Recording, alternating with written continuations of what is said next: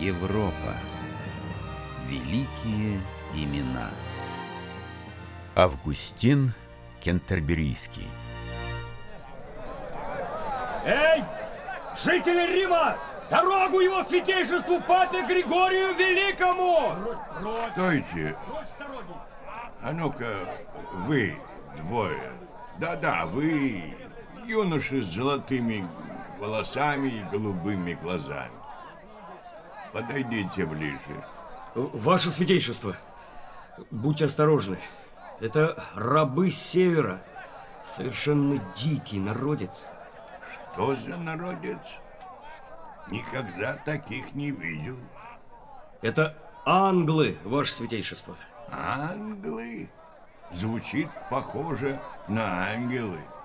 А что, христианский ли это народ? Нет, ваше святейшество, это самые настоящие язычники и варвары. И поклоняются камням и деревьям. Такой красивый народ должен обрести вечное спасение. Христианство стало официальной религией в британской провинции еще при римлянах, но вместе с ними и исчезла с острова.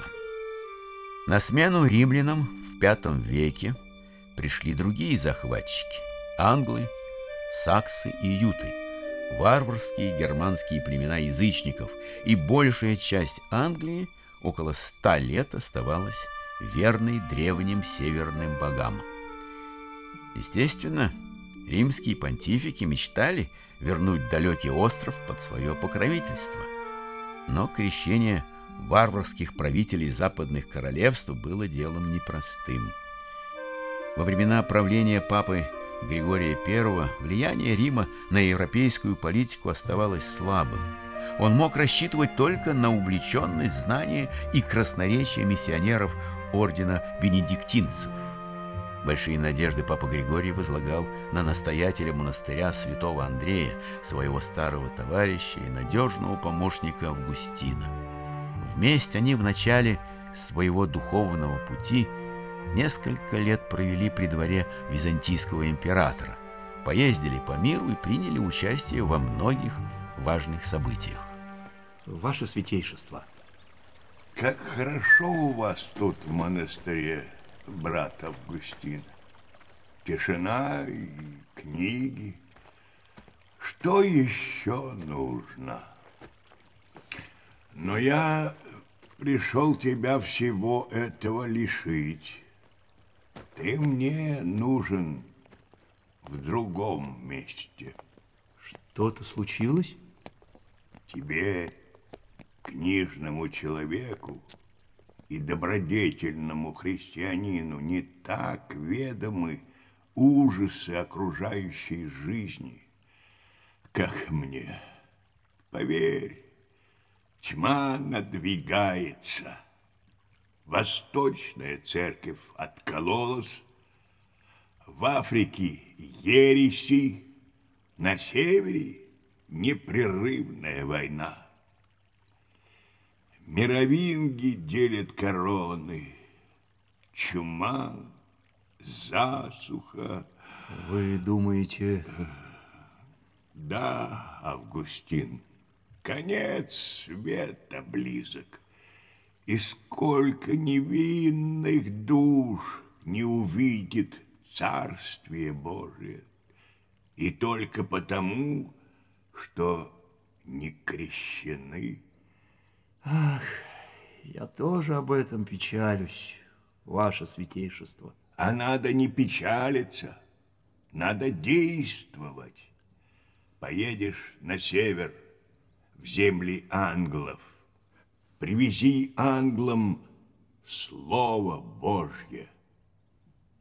Ты человек просвещенный, за тобой пойдут. В 597 году по заданию папы римского Григория I бывший настоятель римского монастыря святого Андрея, бенедиктинский монах Августин, отправился в Англию. а точнее самое ближнее к континенту королевство Кент. Пламенный проповедник и миссионер выбрал удачное место и время, чтобы попытаться вернуть население острова в лоно церкви. Кент жил богато и относительно мирно, и правил им король Этельберт, женатый на христианке, франкской принцессе Берти. Берта взяла с собой на новую родину священника, а король отремонтировал для нее старую церковь.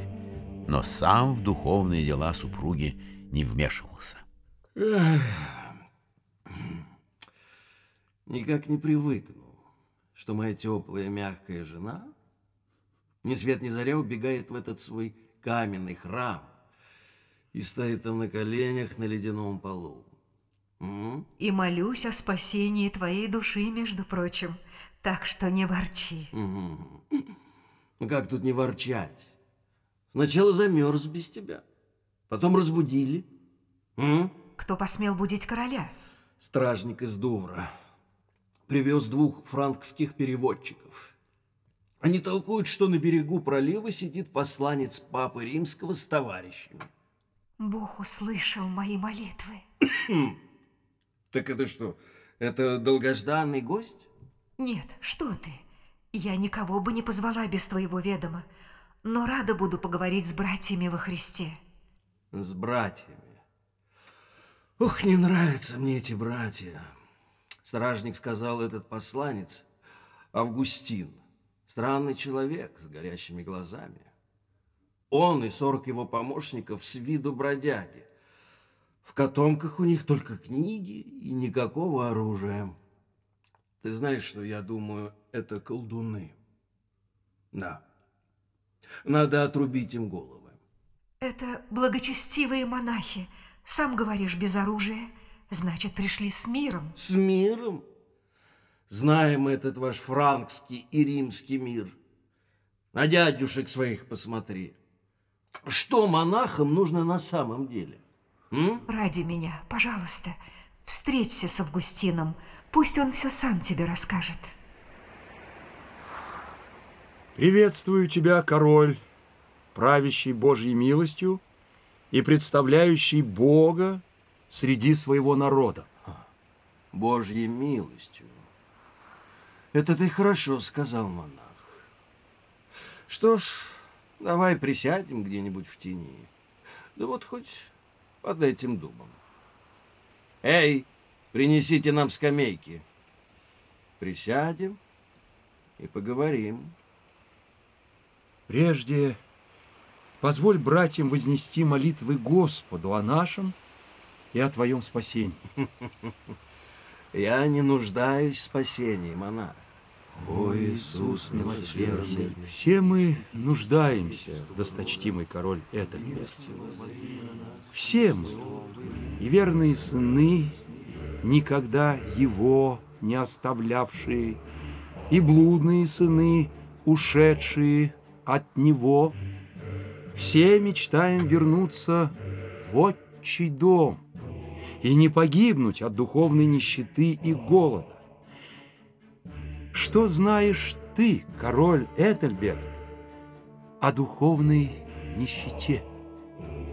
Как позже писали историки, Августин и его товарищи, монахи-бенедиктинцы, как знамя внесли серебряный крест и образ Спасителя, запечатленный на доске.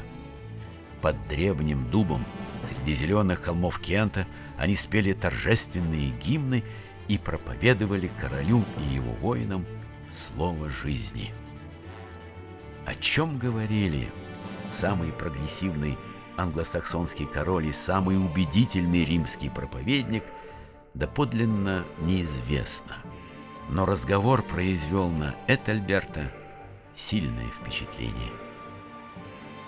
Что ж, монах, твои речи и обещания весьма хороши. Но они новы и непривычны для меня. Я не могу принять то, что ты говоришь. И отречься от верований, которых я и весь народ англов придерживались столь долго. И это правильно, достопочтенный король. обращение должно быть искренним. Тогда, Августин, оставайся. Не бойся делиться со мной тем, что ты считаешь истинным и добрым.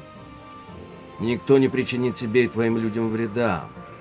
Мы примем вас как дорогих гостей и обеспечим всем, что нужно для жизни. Идите. Идите и обращайте в вашу веру всех, кого сможете. Король не принял крещение сразу, но позволил Августину свободно общаться с жителями Кента и проводить службы в церкви святого Мартина, восстановленной когда-то для королевы Берты. Этельберт пригласил монахов во главе с Августином в свою столицу Кентербери. Здесь, неподалеку от города, им выделили несколько гектаров земли с помещим домом и фермой, которая производила все, что было необходимо для размеренной, вдумчивой жизни. Монахи приняли дар короля с благодарностью. Молим Тебя, Господи, по великой милости Твоей, отвратить ярость Твою и гнев Твой от города сего и от Твоего дома. Монахи под предводительством Августина проводили время в молитвах, бдениях и постах. Они жили скромно, брали у прихожан лишь самое необходимое для жизни. Но главное, во всем, что делали, готовы были идти до конца и даже умереть за возвещаемые ими идеи. Некоторые жители Кента прониклись их простой и скромной жизнью и убедительностью их рассказов, поверили и приняли крещение. Наконец, принял крещение и сам король. Этельберт, я крещу тебя во имя Отца и Сына и Святого Духа. Аминь. Шагни в эту воду, раб Божий. Пусть она покроет тебя с головой, очистит и возродит. Вслед за Этельбертом крестились многие его подданные. Рождество 597 года, несмотря на холод, Августин, назначенный тогда архиепископом кентерберийским, крестил около 10 тысяч англов, саксов и ютов в реке Свейл. Вслед за Кентом крещение приняли и соседние королевства. И скоро языческая Англия шагнула в век христианства. Узнав об этом радостном событии, папа Григорий I писал Августину. Уста Британии ныне возглашают Аллилуйя! Море, которое некогда было беспокойным, ныне тихо покоится под ногами святых. Благодать знания о Боге ныне просветила их. Всем сердцем теперь они стремятся к награде вечной жизни. Августин успел в Англии невероятно много, хотя прожил на острове всего семь лет. Историки считают, что он заложил прочный фундамент не только английской церкви, но и английской нации, состоящей из разных племен, объединенных одной верой. За это Августин сейчас почитается как святой апостол англов.